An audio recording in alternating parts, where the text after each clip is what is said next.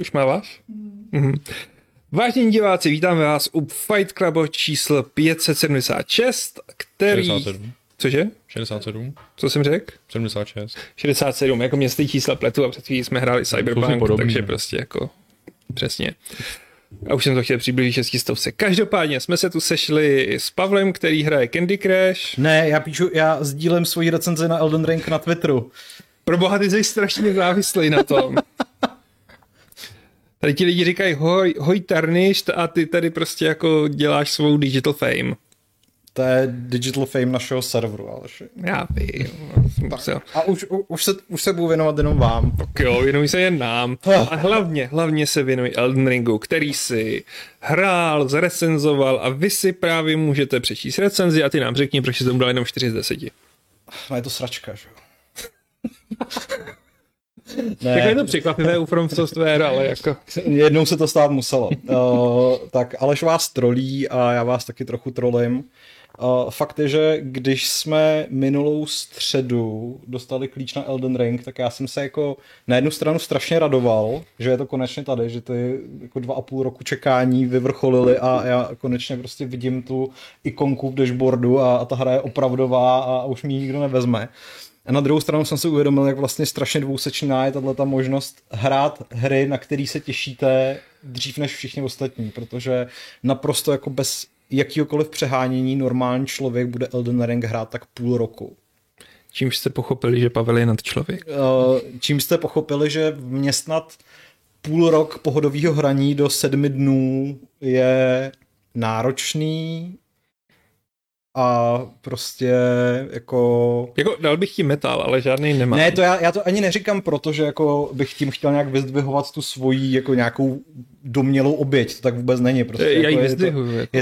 Bylo to dobrovolné a já jsem si ten týden užil, ale na druhou stranu prostě je vlastně strašná škoda, že jsou tady hry, na který máme jako extrémní penzum času, specificky jsou to většinou teda hry od Sony, a pak je tady Elden Ring, který si jako zaslouží extrémně jako dlouhodobou péči a já ho budu hrát i dál prostě, ale jako přece jenom vy chcete tu recenzi prostě v den, kdy padá embargo, šo? Protože prostě jste zvědaví, jestli v pátek máte vyrazit do obchodu nebo ne. Je to ještě udělat předobědnávku a získat nějaký bonusy, přesně, jo, nebo ne. Samozřejmě.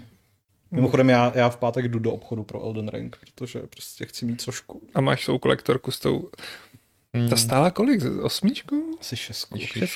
Ale takhle, ta soška je nádherná. Jako, a kdybych nemusel šetřit, tak bych do ní šel, protože fakt je to... A to byla asi u tebe doma, co? Nevystřídáš žádnou z našich sošek? Ne, to bude u mě doma, pardon. Jan Černý říká, čus jdu pozdravit a zdrhám, bojím se spoilerů. To se nemůžu bát. Spoilery nebudou, já jsem se jich vystříhal i v té recenzi, protože jednak ono... Jako, já obecně moc příběhy v recenzích nerozebírám, protože to je takový jako hodně ošemetný téma. A jednak Elden Ring je podobně jako drtivá většina dalších Souls her o takovém tam jako postupném skládání nějaký mozaiky, ve který spoustu dílků chybí, takže je tam jako velký prostor pro vlastní interpretaci. Takže jako o spoilery tady v tomhletom našem povídání vůbec nemusíte mít strach. Takže je to v mnoha směrech staří, dobří From Software. Je to ve všech směrech staří, dobrý From Software. Já začínám tu recenzi tím, nebo já to vezmu ještě trochu obšírně. Můj kamarád Vojta Dřevíkovský mi včera psal a říkal, hele, já jsem tady na internetu prostě v nějaký jako diskuzní skupině zahraniční a tady se všichni vztekají, že zjistili, že Elden Ring bude Souls hra, protože čekali, že to bude jako Zaklínač, nebo jako Skyrim. A mně došlo, že... Navzdory tomu, jakou má From Software jako pověst, tak oni tomu trošičku v té reklamní kampani šli naproti. Oni říkali, a bude to přístupnější a máme ten otevřený svět a prostě jako bla, bla, bla, bla, bla. Ale ono ve finále to tak úplně není a myslím si, že je na místě na to jako dopředu upozornit, že jestli Elden Ring něco je, tak jsou to prostě Dark Souls roztažený do jako... neskutečný šíře. Já v té recenzi prostě říkám, že kdyby se ta hra nejmenovala Elden Ring, tak se bude jmenovat Dark Souls Breath of the Wild prostě. A na Zeldu jsem jako během toho recenzování myslel fakt strašně často, protože ten styčný bod velikánský je v tom, že vy máte velikánskou svobodu, ale ten otevřený svět na rozdíl třeba od světů Ubisoftu nebo spousty jiných vám neříká, hele, pojď sem tady a teď a rovnou ti i řekneme, co tady budeš dělat prostě, ale je to takový jako, hele, tamhle to vypadá zajímavě, půjdu se tam podívat a jako třeba zjistím, že se tam něco zajímavého děje prostě. Třeba, že umřeš. Třeba, že umřeš, ano, ale nebo taky, že tam najdeš nějaký poklad, nebo že tam bude nějaký vedlejší quest, nebo prostě, že já nevím, to povede k velkému posílení tvojí postavy, což jako je samozřejmě to co chcete. Elden Ring zároveň je úplně geniální v tvoření obrázku krajinek a je to přesně taková ta hra, která vám velmi často ukazuje ty výjevy do dálky a skvělý je, že vlastně to nejsou kulisy, že vlastně všechno, co vidíte, tak dřív nebo později prostě navštívíte a vždycky tam jako je něco, co stojí prostě za vidění. No a když oni teda tvrdili to, že to bude přístupnější, to vůbec není pravda? Je tam pár aspektů, který k té přístupnosti trošku nahrávají. Jedna z věcí a jako teď zcela na rovinu začínám si trošku uvědomovat jako drobnosti, který jsem třeba trošku vynechal v té recenzi, takže možná, že tam ještě doplním, ale já se fakt strašně omlouvám, já jsem za ten uplynulej týden. Kterých 17 000 znaků. Ano. V mnoha případech udělali trochu a někdy i výrazně prostě jako benevolentnější systém checkpointů. Kromě těch klasických ohníčků v úvozovkách jsou tam ještě takzvaný Stakes of Marika, což je takový jako ohníček light, kdy u tohoto checkpointu nemůžete dělat ty věci, které můžete u normálních ohníčků, třeba, já nevím, měnit si poměr léčivých a pro zjednodušení mana flaštiček, případně jako míchání lektvarů a takovéhle věci, ale většinou jsou jako blíž k té boss aréně, takže nemusíte jako vážit takovou cestu, což je fajn.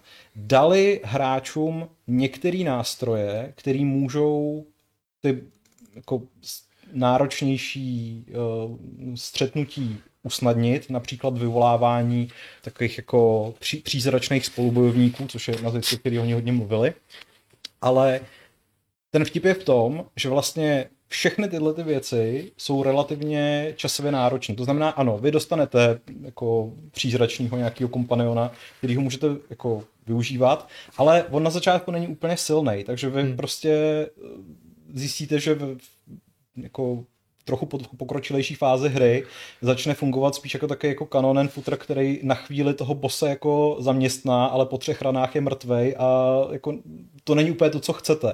Takže možnost je samozřejmě vylepšovat, ale na to potřebujete itemy, který musíte nafarmit, což znamená zase prostě jako docela velký penzum času. A to, jak říkám, prostě hráči, kteří na to budou mít ten jako luxus toho půl roku, který v té hře ztratí, tak budou v pohodě, protože si řeknou dneska si vylepším dejle svýho prostě přízračného minotaura, který prostě mi potom bude jako pomáhat, ale... Počkej, můžeš mít vlastně minotaura?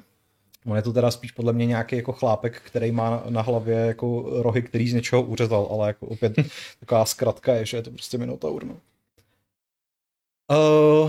Takže jako jsou tam tyhle ty jako mírný quality of life věci, ale zároveň, a bavil jsem se o tom teďka se Šárkou, když From Software říká, že Elden Ring má fungovat jako hra, která ten žánr trošku otevře lidem, tak mám trošku strach, že úplní nováčci, kteří se Souls třeba nemají vůbec žádnou zkušenost a řekli by si, hele, tak super, tak tady budou prostě nějaký Souls Lite, který jako mi umožní si teda vyzkoušet, co se děje, tak budou totálně jako zavalený, protože ta hra je obrovská, je enormní a já to srovnám třeba s tím, když jsem poprvé hrál Monster Huntera a vůbec jsem nebyl připravený na to, že ta hra není jako jenom o tom, že jdete po světě a mlátíte nějakou příšeru, ale že tam jsou prostě desítky itemů, který mají nějakou funkci a vy vůbec netušíte, k čemu jsou prostě. A skrz jako desítky a stovky hodin vlastně zjišťujete, že tenhle ten nějaký jako list nebo brouk nebo něco vám může jako zatraceně hodně pomoct.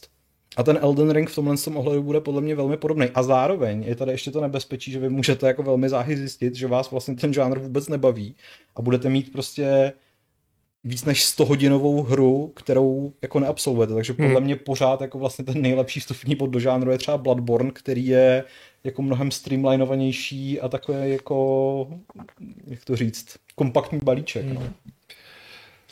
Takže se ti stane, takže se ocitneš na začátku na velký mapě a jeď si kam chceš. To se ti stane, ta hra tě ošťuchuje směrem, kterým máš jít, minimálně na začátku, ale zároveň ti velmi rychle dá jako tvrdou stopku a řekne ti, jo, tady pokračuje ten hlavní příběh, ale ten boss, který jako stráží ten progres dál, tě prostě rozcupuje. Takže a tenhle ten mechanismus se v té hře zopakuje podle mě ještě několikrát. Ono to není tak, že by vám to jako ta hra nějak explicitně řekla, nebo že prostě já nevím, byste někam přišli a ten boss by vás fakt zabil na jednu ránu. Ale prostě samozřejmě je tady sorta hráčů, kteří dohrávají Souls hry bez armoru a bez toho, aby je kdokoliv zasáhnul a případně prostě jenom s holejma rukama ještě to hrajou na banánech. Že? Tak jako ty pravděpodobně Elden Ringem projdou úplně bez problémů. Já úplně upřímně říkám, že i když tyhle ty hry hraju 12 let, tak prostě jako v nich nejsem nijak zvlášť dobrý, ale vycítíte, že prostě tady v tu chvíli prostě nemáte bejt a ta situace vlastně, i když byste chtěli jít jako čistě po příběhu, tak tato situace přijde jako relativně záhy. To znamená, že vlastně oni vám tak jako nenápadně řeknou, no tak se na tohle teďka chvíli vykašli, aby se tady podívali, jestli tady nejsou nějaké jako menší dungeony, kde budou jako lehčí bossové, kde třeba získáš pár úvodních levelů, získáš nějakou trochu lepší zbraň, naučíš se, jak se to hraje a pak to zkusíš znova. Což jako funguje. Další věc je, že jakmile v pátek ta hra vyjde a začne být jako masivnějc hraná, tak třeba bude fungovat kooperace, takže si budete moc pomáhat. Jo, což jako já jsem za celou dobu hraní nenašel ani jeden ten kooperativní symbol. Nejsem si jistý, jestli je to tím, jestli vlastně jako jeli servery nebo nejeli. Je to otázka, no, nevím. To vlastně nedokážu identifikovat. Ale jediný vlastně kooperativní postavy, který jsem našel, tak byly NPCčka, a ten systém je úplně stejný, jako byl dřív v Souls, takže tam se nic nemění. No a jaký to je teda jako typ otevřeného světa? Zahltí tě vedlejším obsahem, jako prostě otazníčkama, kterým nemůžeš už odolat? No právě, že nezahltí. Jako... znova se vracím k té paralele se Zeldou, kdy vlastně ty poprvé v Souls dostaneš mapu, která... je na začátku jako slepá a ty v každé oblasti musíš najít jako její kus, aby se ti vybarvila, ale zároveň jako jediný značky, které na té mapě jsou checkpointy, jsou ty tvoje v uvozovkách ohníčky, Sites of Grace, jak se to tady jmenuje, ale když najdeš nějaký jako bod zájmu nebo něco, co si třeba chceš nechat na později, tak si tam tu značku musíš udělat sám. Další věc je, že prostě v té hře samozřejmě kromě toho hlavního příběhu jsou subquesty, stejně jako byly ve všech ostatních Souls, a opět platí, že ty postavy, které vy potkáváte, mají nějakou příběhovou linii, kterou vy můžete úplně minout, protože ten svět samozřejmě nějakým způsobem jako progresuje ve svém stavu a když v tu správnou chvíli vy si nepokecáte s někým, tak už prostě tu linii nemůžete v ní prostě pokračovat. Jako.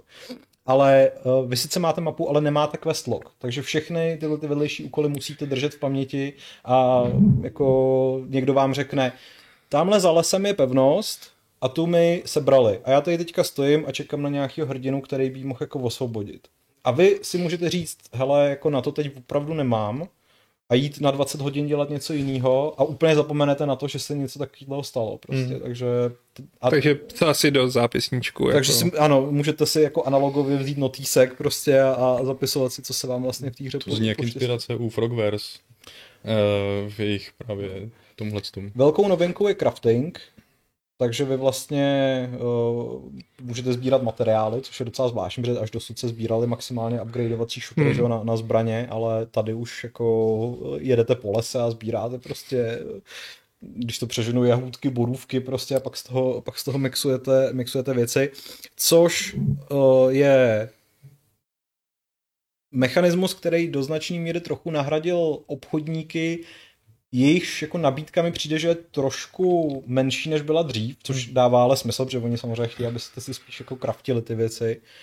A je to tam udělan vlastně tím způsobem, že vy sbíráte takzvané kuchařky, prostě cookbooks a akorát, že v těch kuchařkách se učíte vyrábět třeba šípy, že jo, takže jako... No a opět prostě je tam, já nevím, 20 druhů šípů, prostě s různým druhým účinku, já tomu říkám pomazánky na zbraně, prostě, které dávají třeba mrazící nebo ohnivej účinek a podobně. Takže... A vyrábíš tam teda vyloženě i celý zbraně? Ne, to ne. Tohle to ne, vyrábíš vyloženě věci, které ti jako můžou pomoct já nevím, dát ti bonusovou damage nebo naopak obranu proti něčemu, ale zbraně jako takový se tam nevyrábí. A přišlo ti, že to je nutný? Se tomuhle tomu věnovat, nebo jako třeba v Zaklínači, kde právě třeba selektory vůbec nemuseli řešit svým způsobem?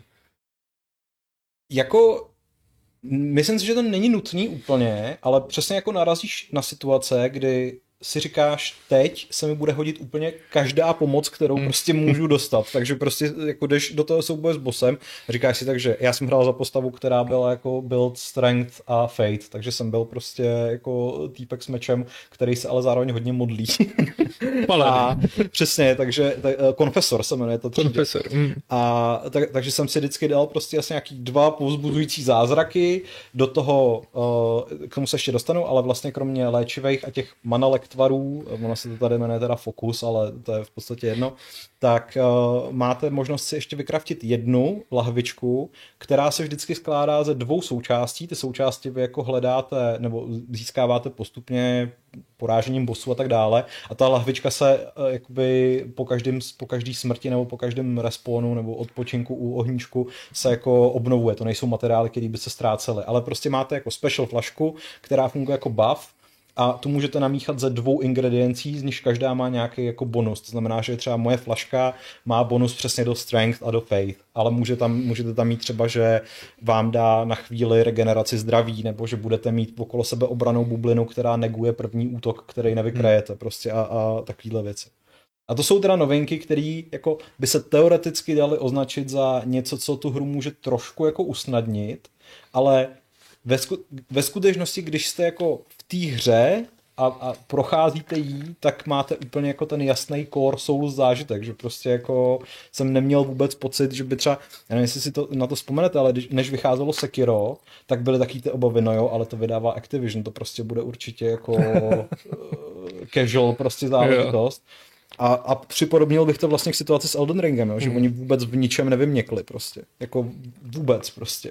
A přesně jako jak jsem říkal, že třeba tam jsou ty checkpointy trošku blíž, tak se přesto jako nezbavili takových těch jako lehce vysíracích momentů, kde jako oni nemůžou ten checkpoint dát přímo před tu mlžnou bránu s tím bossem, ale musí vás po každý nechat vyběhnout třeba ještě schodiště, na kterém nic není. Je to úplně jedno, prostě kdyby jako ten vohníček byl o, já nevím, 30 vteřin pozdějc, tak jediný, co to jako zapříčiní, je, že prostě nevyběhnete jedno podělan schodiště, ale prostě jako udělají to. Jsou tam tyhle jako drobné momenty, kdy si říkáte, ty vole, proč, když jinde je ten respawn přímo u té mlžné brány, jo? Takže možná, že prostě nějaký designér si řekl, já budu prostě svině. Přesně, a ten jako já si myslím, že to je. Tak jo, ale nemůžete to mít Česko zadát, jo. No. Tady aspoň ty schody, jako. Jinak další novinky, ježdění na koni, který samozřejmě je velmi vítaný, protože ten svět je obrovský. Prostě on se možná jako v porovnání s Valhalou, dejme tomu, takovej nezdá, ale prostě je fakt velký a zároveň díky tomu koni můžete na určitých místech překonávat relativně vysoké vejšky, není to teda všude, jak byly v trailerech, tak víte, jako momenty, kdy ten kůň prostě letí úplně do nebeských výšin, tak to jde, ale musíte najít speciální místo, taky jako vzdušný vír, který vás vynese. Poprvé vlastně máme střídání dne a noci jakoby dynamicky, když jako v Bloodborne se denní doba měnila, ale bylo to vlastně dan příběhově, že se posouval vlastně ten čas ve hře. A má to na něco vliv? Jsou v noci horší monstra? Myslím si, že jednou se mi stalo, že se naspawnoval boss, který by se ve dne nenaspawnoval. Mm. Že to byla nějaká jako Nightwatch, ale nejsem si jistý, protože a ve dne jsem ho tam nikdy nepotkal v té lokaci a v noci už se mi to nikdy nestalo, ale bylo to takový, jako že jsem na chvíli odešel od televize a najednou slyším, jak mě něco strašně masí a už jsem jenom potom viděl tu obrazovku s nápisem You Died a jak stmívala ta obrazovka, jak jsem tam jako naposled viděl prostě Nightwatch a říkal jsem si, tady žádný boss bait neměl, takže předpokládám, že to je přesně nějaký jako cestující, chodící prostě monstrum, který tam chodí jako jenom v noci. No. A dělal si častěji, že si odešel od obrazovky a nechal to zaplý? Jestli to není nějaká jako feature, že hráč nehraje, pojďme ho zabít.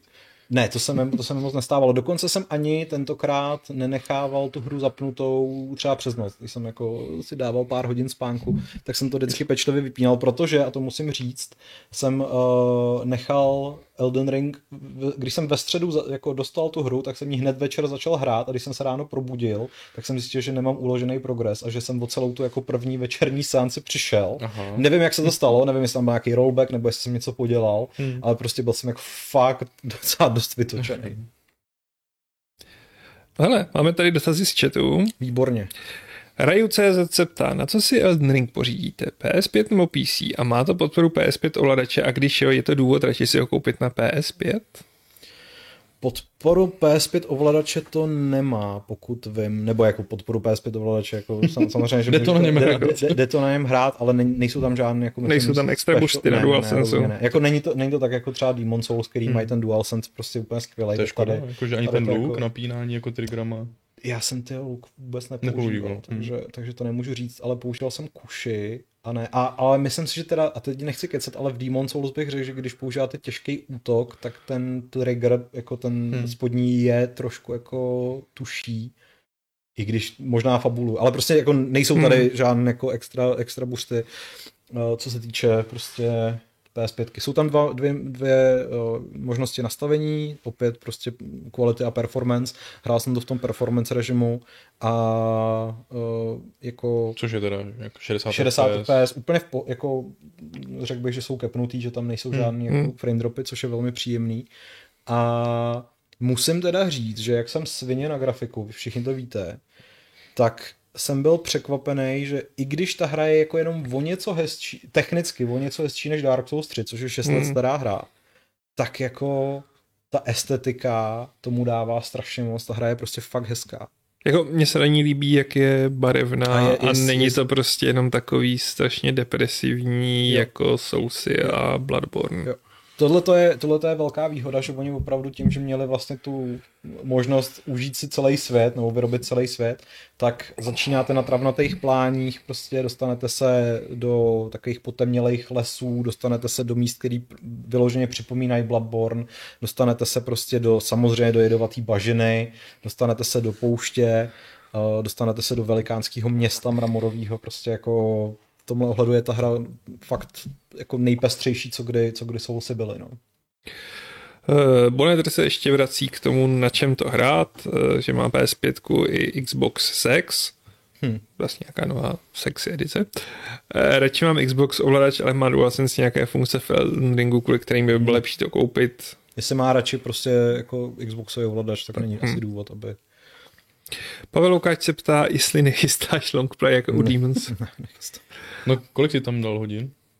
Teď tam mám něco přes 100 hodin, no. Což za týden si myslím, že je docela jako... To přijde jako důležitý, že ty říkáš, že jako na to půl roku, ale přitom si to sám nedohrál za 30 hodin, ale i tak tam máš prostě číslo, který je docela nadstandardní.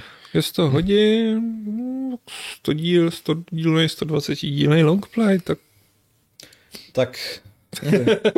Posílejte hodně peněz a já to zvážím. Ale je dobrý zmínit, že zítra bude Gamesplay, že jo? Zítra bude Gamesplay, to tak. Aspoň něco. Jako. Hele, mě do piči už ti poslal 5 eur pro Pavel nejlepšího recenzenta střední Evropy. To je krásný, ale já bych to jako úplně ne. A tak nepodceňuj se. Potom tu David Sklenář se ptá, jestli jsou nějaké info ohledně GeForce Now nebo Stadia. To asi jako... To vůbec netuším. Jaroslav Macháček, dá se zaútočit na NPCčka, jako to bylo v Dark Souls? Jo, dá no. A zabiješ je? Asi šváj? Může se ti to stát, ne? A zabil jsi želvičku? Ne, želvičku jsem nezabil. Petr Gregor se ptá, prosím, je ve hře spousta textu, užiju si i bez znalostí angličtiny? No je tam relativně dost textu, jako ono jde prostě o to, že ten příběh je jako vždycky vyprávěný dost přes popisy předmětů a... Jako, ale zase to si můžeš dát se slovníkem. Můžeš to dát se slovníkem, no. Problém je, že jako ta angličtina, která zrovna obecně v Soulsech je, prostě není ta standardní angličtina, používají strašně moc archaických obratů, knižních výrazů, prostě, který jako ani lidi s pokročilou angličtinou kolikrát neznají, takže jako když znám lidi, kteří říkají, že je příběh v Soulsech vůbec nezajímá a že prostě jedou jenom na tu čistou hratelnost, ale... Jako těch znám dost a jako jde to. Jo, jde to. No a když jsme u příběhu, tak Bakoluk se ptá, Jak se na hře projevila spolupráce s J.R.R. Martinem? Byl to spíše marketingový tah, nebo je tam ta spolupráce fakt cítit? Já jsem to psal do té recenze, jako kdyby o tom tenkrát nemluvili, tak bych mě vůbec v životě nenapadlo, že na tom jako pracoval někdo jiný než From Software, nebo než jako Hidetaka Miyazaki. Podle mě se s Martinem jednou potkali na kafe, nebo na sake. Martin mu řekl jako pár svých nápadů, co by tak jako mohlo být v nějaký hře. A Miyazaki si řekl, to vlastně jako, to by se nám možná docela hodilo. Ale vlastně, jako, já tady ten Elden Ring pořád docela dost chválím, ale on si zaslouží i určitou porci kritiky a teď samozřejmě záleží na tom, jak moc máte rádi Souls, protože já mám rád Souls hodně, ale zároveň se dokážu trochu odpoutat od toho, že ta značka nebo žánr už specificky v případě FromSoftu má i své problémy. A jeden z těch velikánských problémů je, že oni sice jako v rámci Elden Ringu udělali velikánskou evoluci, jako ta hra je extrémně ambiciozní a vlastně ty ambice naplnila, je to skvělý, prostě povedlo se jim udělat vlastně skvělý zážitek v otevřeném světě, což nikdy předtím nedělali a je to vyvrcholení, já nevím, nějakých 13 let, co ty hry dělají, to je jako super, ale vlastně oni dělají pořád to samý. A dělají ale to samý úplně až do takových detailů, že to upřímně občas trochu sere. Jo? Že vlastně, a teď jako píšu to v té recenzi, fonty jsou stejný, prostě menu jsou stejný, animace jsou stejný, movesety bossů jsou velmi jako podobný, nebo jako když vidíte nějaký archetyp bosse, tak už si vlastně můžete být docela dost jistý, co bude dělat. Jo? Zvuk, když někomu dáte backstep nebo prostě takový ten kritický útok, tak je stejný. Vlastně všechny tyhle ty věci jsou takový, jakože děláme hru, která se jmenuje Elden Ring, takže bychom odkazovali na to, že máme novou značku, ale ve skutečnosti prostě děláme 12 let stabilně tu samou hru, samozřejmě s drobnýma niancema, v případě Elden Ringu jako s velkýma niancema, ale ten core zážitek je prostě úplně totožný. A to jako se třeba projevuje i na stavbě příběhu. Jo? Když se ptá na toho George R.R. Martina, tak prostě já tady nebudu vůbec zabíhat do nějakých podrobností, a to je ostatně jako známá věc. Jste Tarnished, předtím jste byli prostě Ashen One, předtím jste byli prostě Chosen Undead, prostě jste nějaká úplná nicka, která má za úkol porazit nějakých x extrémně mocných bytostí a stát se vládcem světa. Jako To už jsme párkrát prostě fakt slyšeli, jo. A zároveň, když už jsem mluvil o těch NPCčkách a o těch vedlejších úkolech, tak opět je tady prostě jako archetyp Crestfallen Warrior, kdy prostě je tady postava, která se stále propadá do hlubší a hlubší deprese. A vy víte, že prostě jako, jak to asi tak může dopadnout prostě. Jo. Je tady postava, která je trochu divná, takže pravděpodobně vás zradí. Je tady postava, která jako zlověstně sedí ve vaší základně a má na vás blbý keci a vy tak jako předpokládáte, že dřív nebo později se s ní potkáte někde ve světě a ona na vás zaútočí. Prostě jako všechny tyhle ty věci jsou úplně jak přes kopírák a je to strašná škoda. A já si myslím, že prostě FromSoft, ono jim to pořád vychází, protože ty hry jsou stabilně dobrý.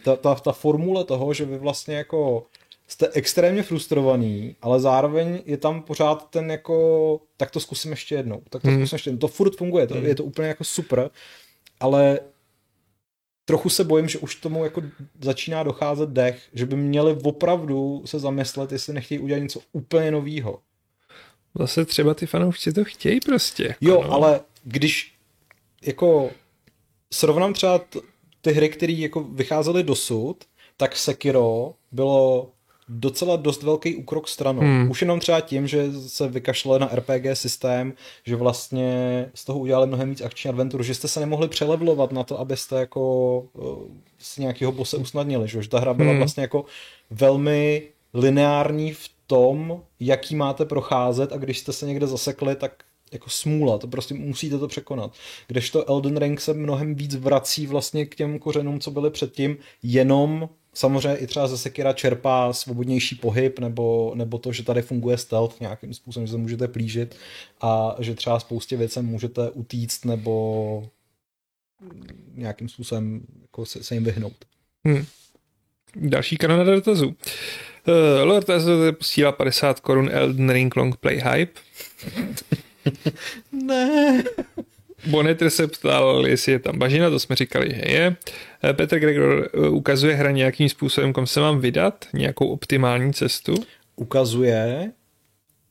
A teď nevím, jestli jsme se o tom bavili už tady, nebo jestli jsme to řešili s Šárkou. Ona to jako ukazuje velmi v náznacích, ale potom vám prostě jako velmi prakticky ukážu, že tam třeba ještě jako nemáte bejt, takže jako obrovská síla Elden Ringu tkví v tom, že máte jako velkou svobodu a pokud hledáte vyloženě streamlinovaný zážitek, tak si myslím, že vás ta svoboda jako udolá, protože ta hra na vás klade nároky spíš v tom, že jako ona je do značné míry fakt jako sandbox tím způsobem, že jako Tady máš ten svět, který jsme pro tebe připravili, nebudeme ti vůbec ukazovat, co v něm je, najdi si to sám a my ti dáme jako nějaký ukazatele trošku, ale jako když tam budeš mít problémy, tak se vydej do světa a hledej štěstí prostě jinde a zkus to za 20 hodin. Že? Takže jako... Což ale vlastně jako je vstřícný. Jo? Jako u Sekira, když si, nebo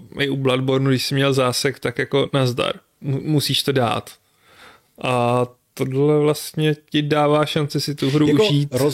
Rozhodně je to pohodlný v tom, že přesně jako třeba u Bloodborneu si se mohl přelevlovat, abys toho posedal s nás, ale znamenalo to, že budeš procházet jednu a tu samou lokaci furt dokola a budeš farmit.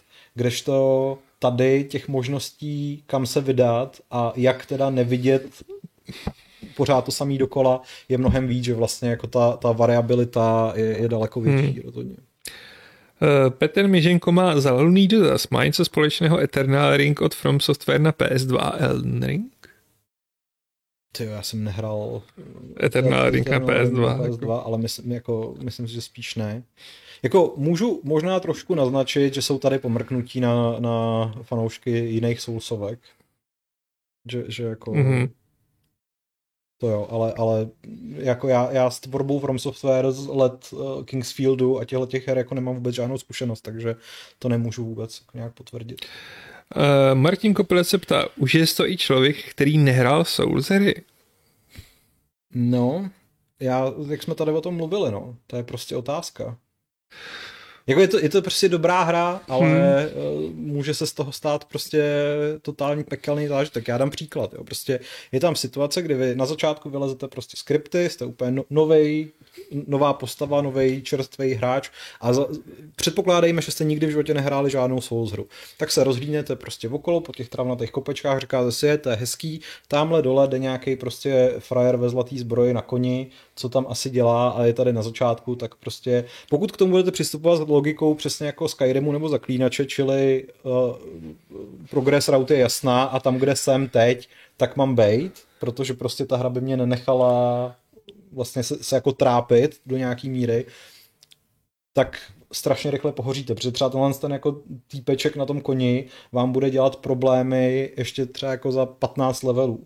Takže jako není to tak, že vlastně byste měli jasnou představu o tom, do čeho se teď pustit, nebo ne, že jako musíte sami odhadnout, jestli už je teda ten čas, nebo to, a nebo jste prostě samozřejmě skvělí hráči a udoláte ho okamžitě a pak si půjdete stěžovat do komentářů, že makal prostě blbec, že to neumí hrát. Asi se nemusím tady, jestli jsou tam invincibility framey v kotoulech. No jasně.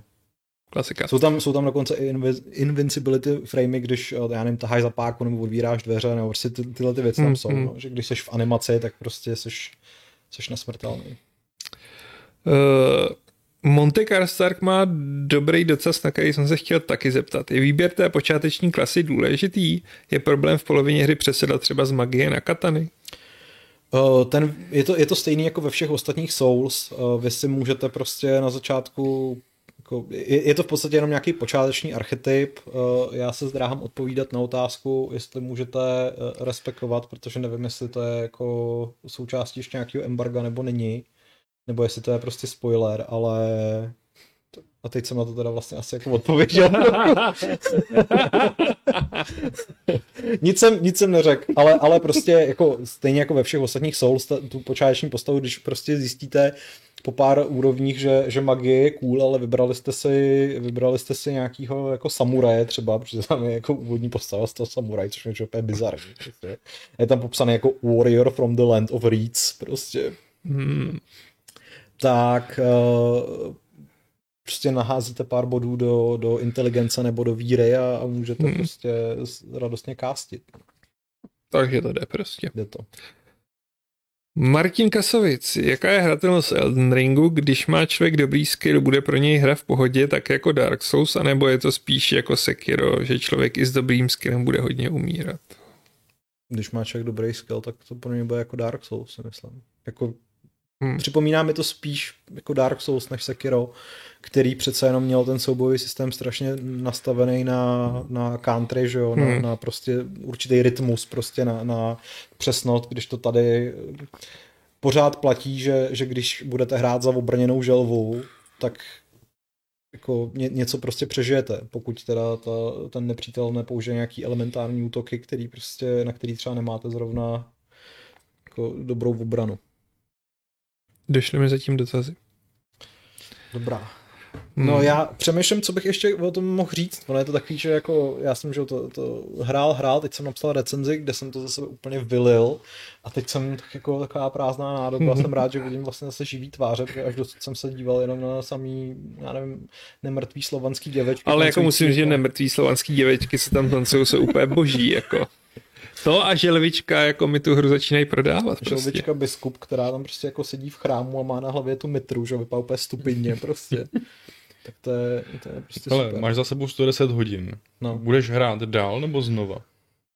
No já budu hrát dál, protože já jsem v tom světě ještě rozhodně neviděl všechno. Prostě jako určitě je tam spoustu dungeonů, který jsem si třeba ani neoznačil, jenom jsem tam dostal přes hubu a řekl jsem si jim, tak možná někdy, ale mám tam jako tagnutej ten vohýnek, takže se tam třeba vrátím. Ale jako, jak říkám, prostě Elden Ring si myslím, že je úplně splněný sen takových těch internetových loremasterů, který teďka budou moc prostě jako roky dělat videa o každý blbině, která se tam byla, protože samozřejmě otevřený svět znamená mnohem víc různých jako zásadních postav, o kterých se třeba mluví jenom v popisu jednoho předmětu, takže teďka budou všichni jako bádat, jestli tam v té hře není třeba ještě někde jako naznačený. A jako znova, prostě kdyby na to člověk měl ten půl rok toho jako poctivého procházení a zkoumání, tak co se stalo, Aleši? Nic. My nevysíláme. My celou dobu nevysíláme. Ne, to vlastně nám přišli nějaký dotazy. No a ještě co se týče jakoby náplně toho otevřeného světa. Je tam něco pro takový ty vyzobávače? Jakože se musí honit za nějakými sběratelskými věcmi? Ne, vůbec. Jako jsou tam, vlastně tam jakoby je collectible. Jsou tam obrazy, který můžeš najít. A já jsem se koukal na jejich popisek a musím říct, že jsem to teda jako neplnil tohle z toho, ale ty obrazy ukazují výjevy ze světa a trochu to tam jako naznačuje, že když přijdeš na to místo, odkud byl ten obraz namalovaný, takže tam jako dlí duše toho autora. A já nevím, co to teda upřímně znamená. Jo? Tohle je fakt věc, který jsem se prostě při tom hraní nevěnoval. Že jsem říkal, takže já tady teďka budu ještě prostě hledat jako nějaký konkrétní místo, aby se tam stalo něco. Tak to teoreticky může být prostě collectible, ale že by tam bylo prostě, já nevím, najdi tadyhle 50 těchto itemů, najdi tohle, to jako to ne. A těma obrazem si aspoň jako zdobíš nějaký tu svojí to. Máš prostě v inventáři. Tak to je škoda. Nějaký fashion trošku, jako tohohle z toho. Tak fashion tam samozřejmě jako, je, že jo? Ale nezařizuješ si svůj baráč. Viděl jsi tu jeho přilbu? Neviděl, neukázal mi nic. To je prostě největší smutek, kdy na začátku hry jsem našel prostě kamennou hlavu nějakého ještěra, to je prostě krokodýlí hlava, nebo co to je.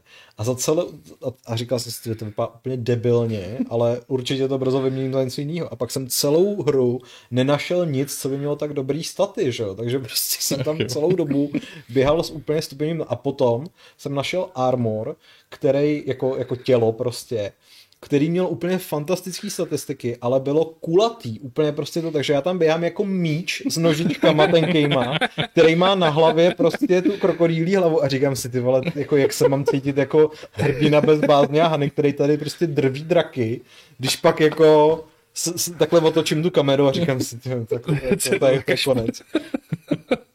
Jako v Souls byl ten Onion Knight, že jo? No, mě to hnedka napadlo. Ty právě ty rytíři, myslím, že byli z Kataríny a vypadali hrozně vtipně, ale jako vůbec se nechytají na to, jak vypadá moje hlavní postava. Prostě to Dialgon má dotaz, která hra má lépe zpracovaný open world, Elden Ring nebo Forbidden West?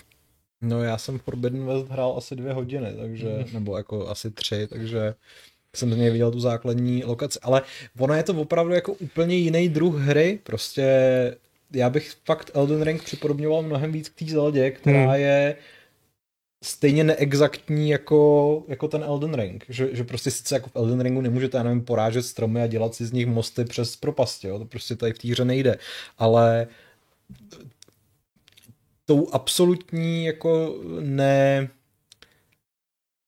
nenucenou zábavou, kdy vám řeknu, v Zeldě stejně jako tady, jsou tady nějaký 4 nebo 5 míst, který musíš v průběhu hry navštívit, ale jako have fun, prostě, až se tam dostaneš, tak tam budeš, tak je vlastně mnohem míň jako na ten výkon fokusovaná hra, než je přesně Horizon nebo hry od Ubisoftu, kde vlastně jako přijdeš do nějaký lokace a jenom vidíš prostě ty ukazatele na mapě, že to tady vůbec není prostě. A jestli se ptá na čistě technickou stránku hry, tak Horizon je samozřejmě jako v uvozovkách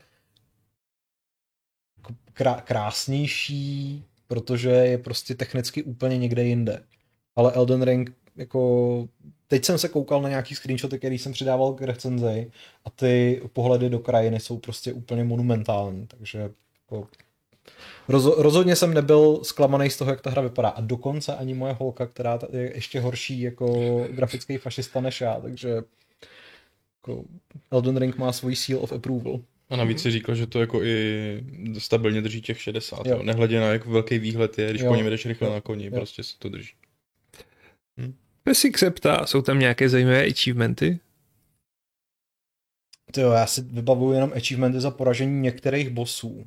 Takže jsou tam samozřejmě achievementy za porážky jako těch hlavních bossů, za to, když splníte nějaký důležitý příběhový okamžik, je tam trofej a za nějaké jako vedlejší bossy, které jsou ale jako nějakého jako vyššího charakteru v nějakých jako fakt velkých dungeonech, ale že bych dostal achievement za něco jako mimo tohle, tak to si teďka vůbec nepamatuju. Dobrý. To všechno OK. Další dotaz. Genji Shimada. Dotaz. Zbraně fungují jako v Dark Souls, třeba jestli Church Attack Greatswordu srazí nepřítele na zem? A rychlejší zbraně, jestli mají stagger, jako mývali. Mají stagger, s těma velkýma zbraněma si teda nejsem jistý, ale já vlastně bych mohl trochu víc mluvit o těch weapon arts, nebo respektive weapon arts, o tomu, čemu se tady říká Ashes of War, což jsou vlastně speciální schopnosti zbraní.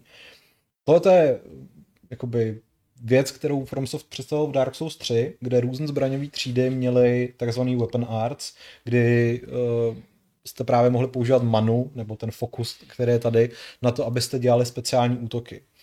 Zatímco právě v těch Dark Souls 3 byly ty speciální útoky spjatý s tou konkrétní zbraní nebo zbraňovou třídou, tak tady ty Ashes of War sbíráte jako, řekněme, jako předmět, jako item a můžete je s určitýma omezeníma, že vám to třeba napíše, tenhle Ash of War nemůžete dát do nějaký kolosální zbraně, protože je prostě dělaný na malý zbraně a vypadalo by hrozně směšně, že teď najednou děláte něco s obří jako sekirou, ale vlastně máte jako relativně velkou svobodu v tom, do jaký zbraně ho dáte. Potom to funguje tak, že vy vlastně podržíte L2, nebo teda jako levej bumper, čímž jako si připravíte právě tuhle schopnost a pak ji pravým jako tlačítkem, nebo teda pravým bumperem zase, nebo ne bumperem, triggerem provedete. A jsou to různé věci, ať můžou to být speciální útoky, přesně buď jako třeba chargeovací nějaký útok, kde prostě s kopím běžíte dopředu a nabodnete všechno, co máte v cestě, nebo u některých zbraní je to třeba i kouzlení nějakých jako buffů, případně útočných kouzel, takže to je docela zajímavý herní aspekt. Ale na 11 se ptá, jestli jsi našel nějaké zajímavé easter eggy. Našel, ale neřekneš. Jakub Plank má zajímavý dotaz. Jaký zasazení by podle vás měla mít další sousovka, co by se vám líbilo? Sci-fi. Já mi řekneš sci-fi, já vidím search. No, ale jako ne tohle sci-fi, ale prostě úplně nějaký jako... A jako ani ne search a ani ne takový to levný nějaký jako sci-fi, který taky někdo dělal, ale nevzpomenu se, jak se to jmenoval, a tam byl dokonce i střelen zbraně a bylo to jako úplně strašný. Ale jako já bych si prostě dal nějaký jejich sci-fi, já bych chtěl vědět, co vymyslej prostě. Fakt? Nebo Armored Core, což je taky FromSoft značka, ale Souls-like. Představ si jako mecha Souls. No, proč ne? Jako, no. Všechno by se to jenom jako zvětšilo. Místo brnění bys měl toho obřího prostě zmetka, že jo? A... No dobře, tak jaký zatazení by se tím líbilo? Já přemýšlím, jako já bych se nechtěl vzdát úplně těch bizarních bossů prostě, no. Ale... Pamatuju si, že myslím, že to bylo před Sekirem, anebo to bylo před Elden Ringem, nevím, ale že kolovali zvěsti, že pracují na něčem podle jihoamerické mytologie, podle aztécký a inský jako... To mě napadlo, že bych se dal nějakou džungli. A to si myslím, že by mohlo být jako extrémně zajímavý, protože japonský pohled na jako opeřen hady a tyhle ty všechny monstra... Jako... To by bylo moc hezky exotický. No. Jak kde se podotýká, že Armored Core se říká, že bude, ne? Jo, to bude, ale nebude to Souls-like, no. Nebo já bych si vlastně, co bych si dal, tak kdyby jako zpracovali... Český středověk. Srdce temnoty, jako že by si plul prostě po tom Kongu do srdce tý a bylo by to šílenější a šílenější a psychopatičtější a psychopatičtější. Aby jsi mohl používat ty pušky, které by nebyly tak efektivní. Takové právě, že by si zabíjel hodně černochů. No a co nějaký ten, jako třeba Warhammer proti chaosáckým démonům prostě. To by taky mohly být pěkný obludy. Je fakt, že jako Warhammeří kousovka by fungovala, si myslím, no. Ale jsou jako i dost cheesy a ale proč ne vlastně. Hele, já se dlouhodobě divím, že vlastně třeba přesně nemáme takovýhle typ hry a nemusel by to být teda jako zrovna Souls-like, ale mohl by to být prostě jako Skyrim-like třeba, nebo jako Elder Scrolls-like hru ze světa Warcraftu. Vůbec to nechápu prostě, proč se fakt specializují jenom na to MMOčko a neudělají jako open worldový, singleplayerový RPGčko prostě tohoto hražení, nebo action adventure jako God of War. Prostě představte si, že chodíte s trálem po jako tom světě, potkáváte ty jako super zajímavé postavy a... To by bylo úplně boží, jako no. To škoda, no. Nikdy se to nestane, samozřejmě. Je to tak.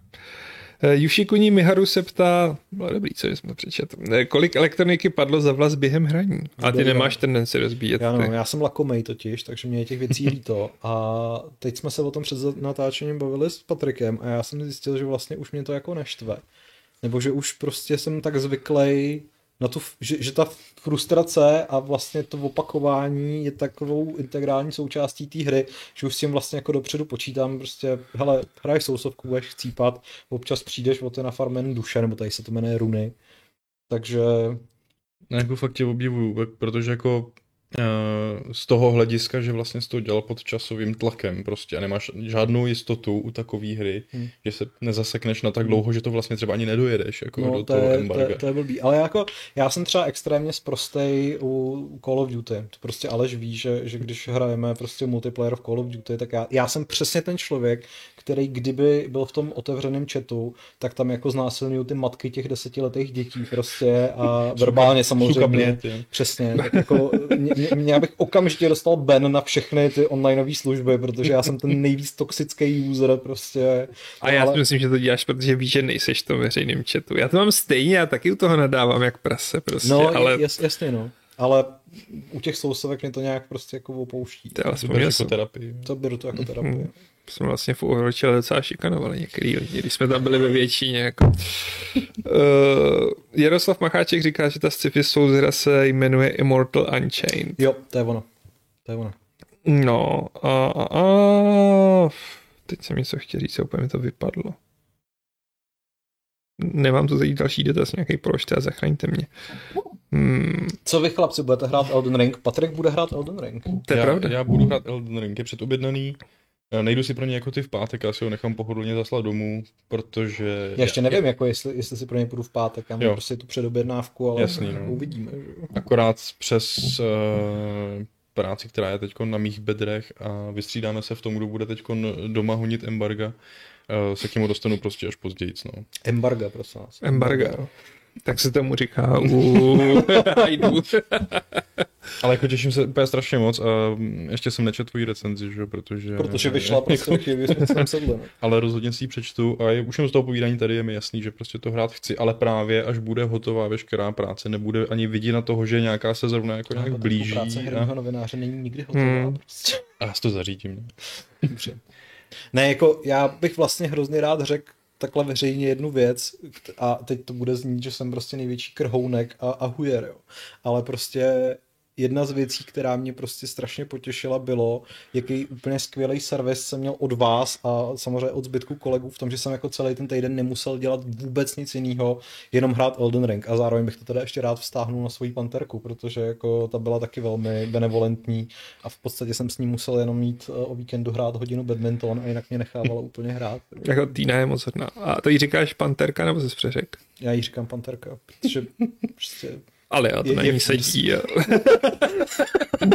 Až tohle ujíš, tak bude hodně fierce. Ale já bych to klidně dělal častěji, protože já to na tebe prásnu, ty ses tam jako odvětšil za to, velmi příjemný. To je pravda, je to vlastně říká. Jako, teď to vypadá, že jsem to řekl právě jenom proto, abyste jako... Když jsi řekl proto, aby prostě Patrik, až bude mít ten servis, tak aj něco přinesl. Přines nám boží jídlo ve chvíli, kdy jsem si vyčistil zuby, takže to bylo docela takové ďábelské. Ale mě to strašně pomohlo, ten jako cukrový servis. Sugar rush, já jsem byl potom v Cyberpunku trochu vyfluslej. No. Ty, já teď vlastně můžu třeba vyzkoušet Cyberpunk, zjistíte se už je z toho... To je další věc prostě, koupeno a když, jo. Jako já se přiznám, že Elden Ring asi se do něj pustím, ale úplně mi jasný, že to nedohraju prostě v tomhle roce. Já s tím nepočítám to vůbec. Jo, to je prostě ta hra, kterou budu hrát 2-3 roky, protože a to tak fakt jako bude... Mně to nevadí, jako já si hraju hry fakt dlouho. Já musím říct, že možná můžeme asi můžeme prozradit, jakou hru budu recenzovat teď. Jako nebudu říkat... Ne, teď, ale jako bargem ještě nemůžem. Ale příští hru, kterou budeš recenzovat, to může říct, ne? Že jsi to zažáral ty a jako to není proti ničemu. A teď už jsme řekli, jako... Vlastně jako můžeme říct, co budeš mít příště, že jsi vlastně vymínil něco zcela odlišného. Ano, mojí příští hrou na recenzi, o které nevím, kdy ji dostanu, kdy bude recenze, blablabla, prostě nic. Což je pravda. To je pravda. Tak bude Kirby and the Forgotten Land. Protože chceš požírat auta. Protože chci požírat auta a prostě jako myslím si, že jsem si od Elden Ringu nemohl vybrat jako odlišnější titul. A i když na tím teďka jak přemýšlím, tak vlastně teď jsem hrál za kulatého krokodýla. Jako jo, takže, a on ten Kirby se odhrává taky v takém jako lehce postapokalyptickém světě, takže... Ještě můžeš hrát za Yoshiho, no. Jako dáš si Yoshi. Svrot mezi tím třeba. No, takže na to se těším. Tak snad na to budeš mít jako víc klidu, anebo to tak jako frustrující hra. Jo, tohle jsem se chtěl zeptat. Díky Beerface, zdar jsou ve hře nějaký Covenant nebo něco podobného, já to rozšířím, je tam třeba změna toho alignment světa, nebo prostě podobné mechaniky? Tyjo, na nic jsem nenarazil takovýho. Přemýšlím teďka, nebo takhle vlastně, je tam chlapík, právě myslím ten, který mu zachraňujete tu pevnost a on vám potom nabídne, že se můžete stát jako jeho rytířem nebo něčím takovým. Mm-hmm. Ale nejsem si vůbec jako jistý, že by to mělo nějaký vliv a mám pocit, že ten jako jeho subquest potom vyzněl nějak dost ztracen, takže buď jsem něco nesplnil, nebo jsem se tam měl ještě vrátit, nebo to, ale jako Covenanty typicky jako toho typu, co jsem to, jako co jsou známí ze Souls, tak to tam není. A nebo je to tam někde jako fakt mazaně schovaný teda. Ale jako myslím si, že jsem opravdu procházel ten svět docela poctivě, jako ne celý, jo, nebo jako rozhodně jsem nenašel každou skulinu, prostě každý zajímavý místo. Divil bych se, kdyby mi zrovna tohleto uniklo, protože když už byste teda jako s takovýmhle mechanismem dělali, tak bych předpokládal, že tam prostě někde bude, ale nenarazil jsem na to. Já tu mám dotaz od kamaráda na Facebooku, ano, který to se mnou řeší už půl hodiny ještě předtím, než ano, jsme tady začali.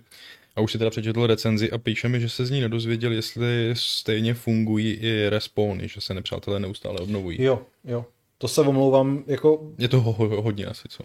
Prosím, no...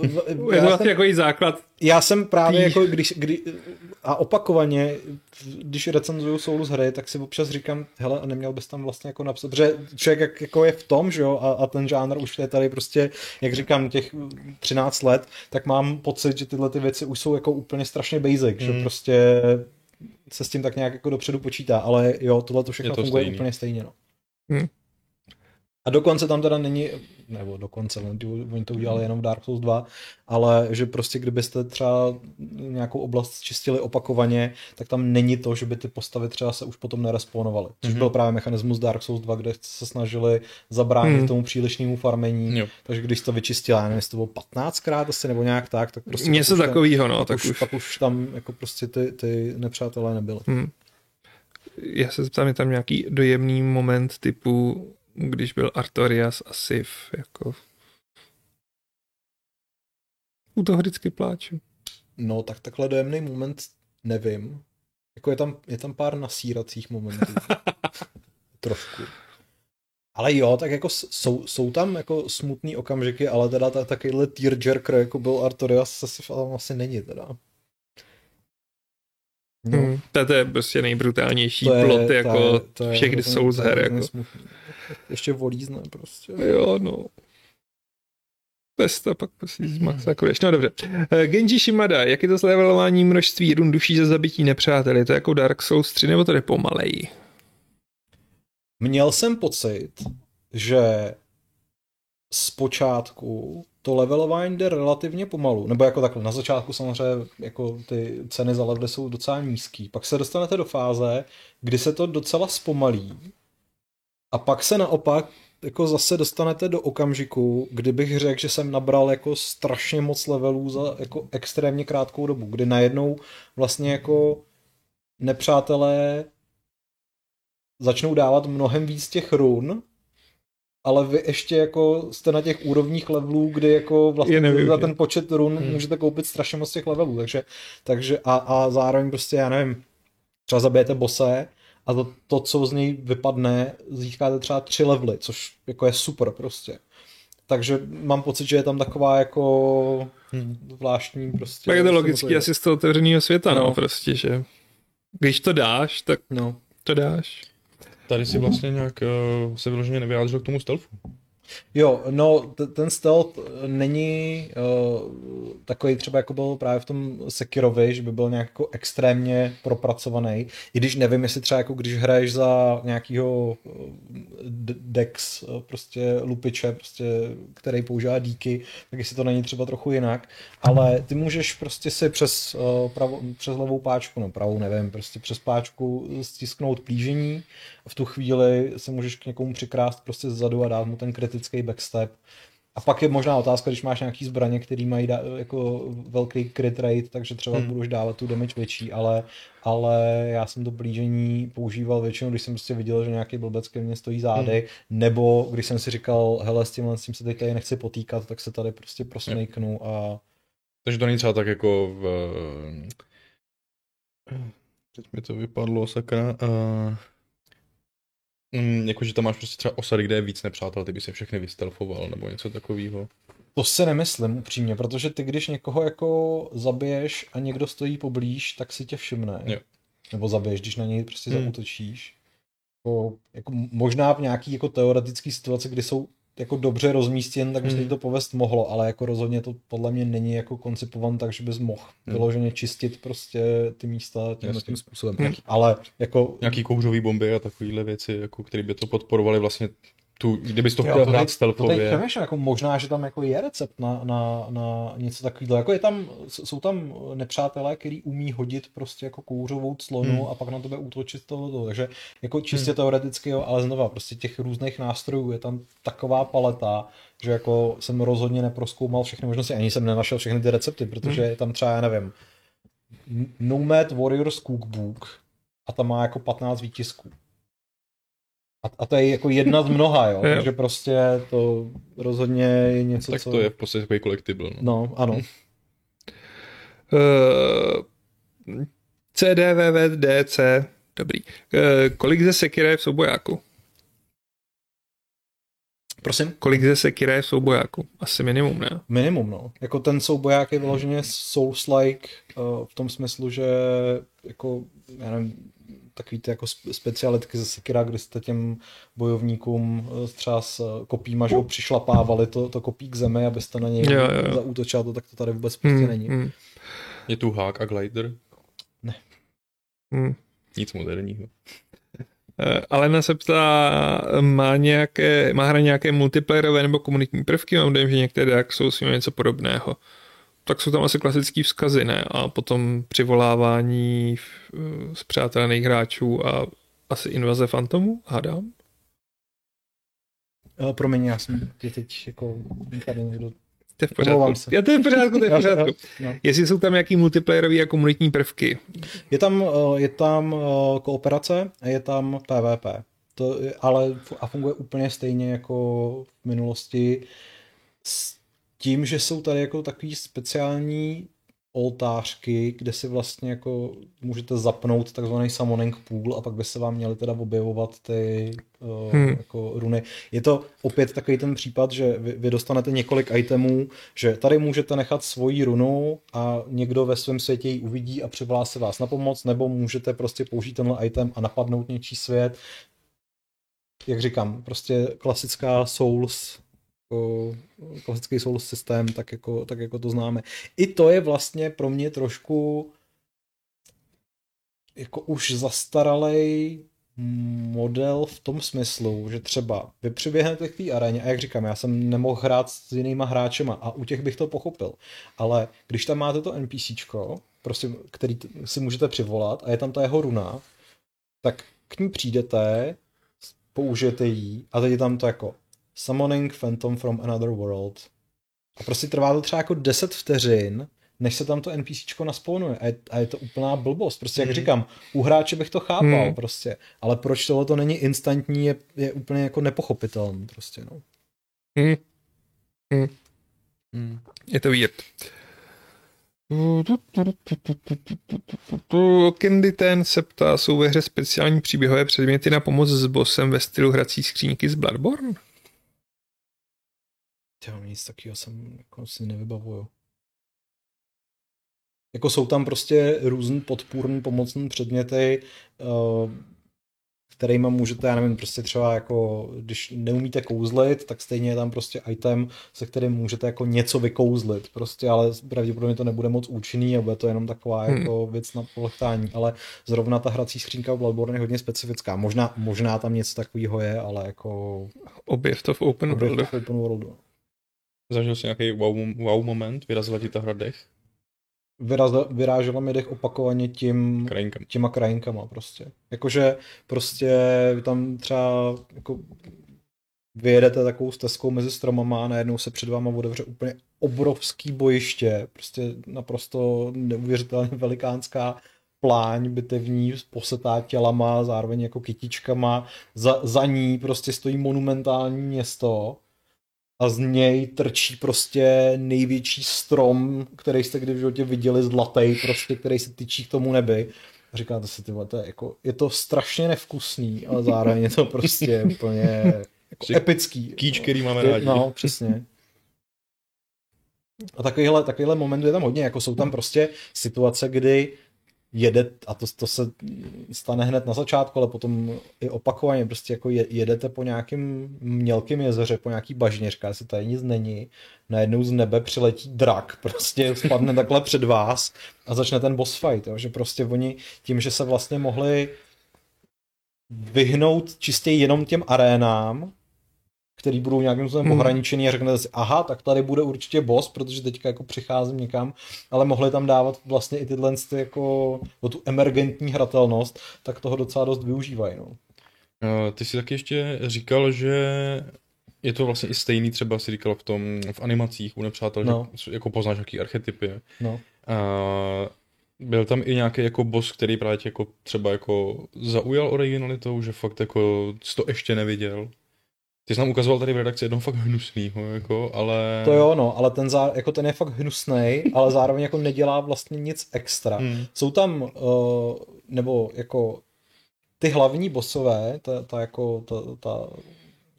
to, co musíš prostě pokonat v rámci příběhu, tak jsou docela dost nápaditý. Jako, vypadají dobře, dělají jako zajímavé věci, mají většinou navíc víc fází, takže prostě si s nima člověk užije svoje, až je z toho někdy docela jako naštvaný, protože si říká, tak teď už to přece končí, ne? A ono jako ne. Ale tohle to byla jedna z takových jako drobných výtek, který jsem měl právě v té recenzi, že tím, jak je ta hra velká, tak spoustu z těch bossů, který prostě potkáte v těch jako menších dungeonech, tak jsou trošku taky jako recykláty. A samozřejmě prostě oni se zároveň musí držet trochu toho jako dark fantasy settingu, takže zatímco třeba u toho Bloodborne byl takový to jako teď si můžeme dělat co chceme, protože prostě jste v říši šílenství a projde nám prostě úplně cokoliv, tak tady jako ty basic bossové jsou prostě jeskyní troll, já nevím, něco, co vypadá jako legionář z římský arény, prostě s takovou tou typickou přilbou, prostě. Ale pak jsou tam teda samozřejmě jako zase různý druhy draků, různý druhy nějakých ohnilých ještěrek, prostě. Jako... A opakujou se? Nebo jsou všichni jako je tam několik typů, který se třeba jako opakují, třeba jako například ten chlápek na koni, ten prostě, on se jmenuje Tree Sentinel nebo něco takového, který bukem jsem mluvil na začátku, tak toho potom potkáš ještě jako, jakože tam je třeba, že jsou tam dva, což je jako výborný. A potom je tam v takový jako dračí variantě, která je o poznání jako náročnější, ale je to vlastně jako velmi podobný boss, má některé pohyby stejný, ale jako má i jiný útoky, umí jiný věci a takže jako si něco prostě půjčí, ale tak. Já tady vyhlásím konec dotazů, protože ještě jich tu pár je. Kdo se to nestihli, tak jako se můžete zeptat zítra na Gamesplay, jo. Kdy ten, co jestli je zachovaný systém zkratek vzhledem k tomu, že to je otevřený svět vlastně, takový ty klasický zkratky tam jsou v některých lokacích, ve kterých dávají smysl, jako vy spoustu času prostě strávíte vyloženě v přírodě v úvozovkách, je tam jako jeden ten, oni tomu říkají, já už si nevím, jaký proto přesně mají jakoby název, ale jsou tam prostě ty menší dungeony, které jsou často prostě pár chodeb a není to nic jako extra, zejména ze začátku, posléze to třeba trošku jako přitvrdí, ale potom je tam několik jako velkých takzvaných, já nevím, jestli tomu říkali world dungeony, nebo nejsem si jistý, a jeden z nich je prostě třeba jako celý město, který je fakt jako obrovský, ale nemůžete tam jezdit na koni, prostě je to jako, což přesně v dungeonech nejde, to jde jenom v těch otevřených jako plochách. A tam jsem na nějaký zkratky toho typu narazil, že prostě si občas jako otevřete dveře, které jako z jiné strany nebo z té původní strany otevřít nejdou a takhle. Ale oni ty vohníčky jsou většinou opravdu jako benevolentnější, než byly dřív, takže, ale teda zrovna v tom městě jsem měl pocit, že jich je teda docela dost málo, takže tam to dávalo smysl. Alakaj, důležitý dotaz. Mění se ve hře denní doba a počasí? Mění se ve hře denní doba a počasí. Je to něco, co až teďka dovysíláme, tak to doplním do recenze, protože to je prostě přesně, ale jako, jak jsme se o tom bavili, jo, to prostě má to nějaký efekt, myslím si, že mě to tam snad v tutoriálu upozorňovalo, nebo ne v to mě neupozorňovalo v tutoriálu, já jsem vlastně z recenzní kopii dostal taky do toho průvodce hrou začátkem A je tam, že občas se stane event, že z toho velkého zlatého stromu se spustí zlatý lístečky a že vám to dává bonusový jako expy, ale to je asi jako jediná věc, na kterou to má vliv, kromě teda toho, že jako ve tmě v lese vidíte houby, no. A tím nemyslím ty jedlí, ale ty nejedlí. Jsem čekal, že se ze zlatého stromu spustí zlatí pavouci. Ale... Přemýšlím, jo, to je vlastně docela zvláštní. Teď si nebylo, jestli tam vůbec jsem viděl nějakého nepřítele, který je pavouk. Cože? Ale to by bylo super. Je tam, no ale pozor, Patriku, zároveň, je tam monstrum, který je asi nejodpornější na světě ze všech Souls her, co jsem kdy viděl. Je tam ruka z Adamsovy rodiny, která je ale veliká a která se chová jako pavouk. Má 8 prstů. Ne. A když má tu idle animaci, když ji jako vidíš jako z dálky, tak si takhle ty prsty tře o sebe. To je hrozně. A jsou tam jako malinkatý a pak jsou tam ty velký. A ty velký jsou vtipný, že mají speciální útok, kdy se vznesou a udělají. A takhle ti prostě odmrštějí, prostě ti dají ten bitch slap a... Tak a to jsem říkal, to je jako, já mám arachnofobii, takže no, jako třeba, taky. Když jsem hrál Dark Souls 2 a byla tam Duke's Deer Freja, taková ta velikánská pavoučice, tak jsem říkal, tak to prostě nebudu to hrát, ale tohle to teda bylo snad ještě horší, no. Skvělý. To tě pak zavolám, ty mi to udělá. Jaroslav Macháček má stejný důležitý dotaz. Dá se customizovat kůň anebo vizuálně upravovat? Myslím, že ne. Dělá něco jiného, než prostě, že to je rychlejší. Je to přibližovadlo. Je to rohatý kůň prostě. A vlastně dá se z jeho sedla bojovat? Dá se z jeho sedla bojovat. A umí aspoň chargeovat nebo něco? Jako? Můžeš jako stisknutím sprintu se trošičku jako zrychlit, ale nemyslím, že to má vliv na ten, jako, na ten souboj. Jako, že bys prostě třeba... Já nevím, potom dal silnější útok. Ono obecně ten souboják z toho koňského hřbetu je takový trošku rozpačitej. Rozhodně jsem měl pocit, že když bych takhle měl bojovat se základníma monstrama, tak to nemá vůbec smysl, protože budu míjet, že jo? A spíš mě zabijou oni, než já je. Ale přesně při těch soubojích s drakama je ten kůň úplně skvělý, protože ty draci tím, jak se můžou zníst a většinou dělají prostě velikánský AOE útoky, kdy prostě jako... proletěj, že jo, a takhle prostě foukají ten oheň nebo mráz, nebo kouzla, nebo co, tak prostě s tím koněm máš lepší manévrovatelnost, můžeš prostě rychle komu ujet a třeba ho obkroužit a začít to útočit na slabiny. Takže tohle to je rozumně jako fajn. A Štěpán Surý má taky zajímavý dotaz, má každý boss svoji ohraničenou arénu, když vstoupíte do boss fightu? Nemá, ale myslím si, že když bys třeba některýho bose odtáhnul moc daleko, takže se despawnuje. Že se despawnuje a nevrátí se.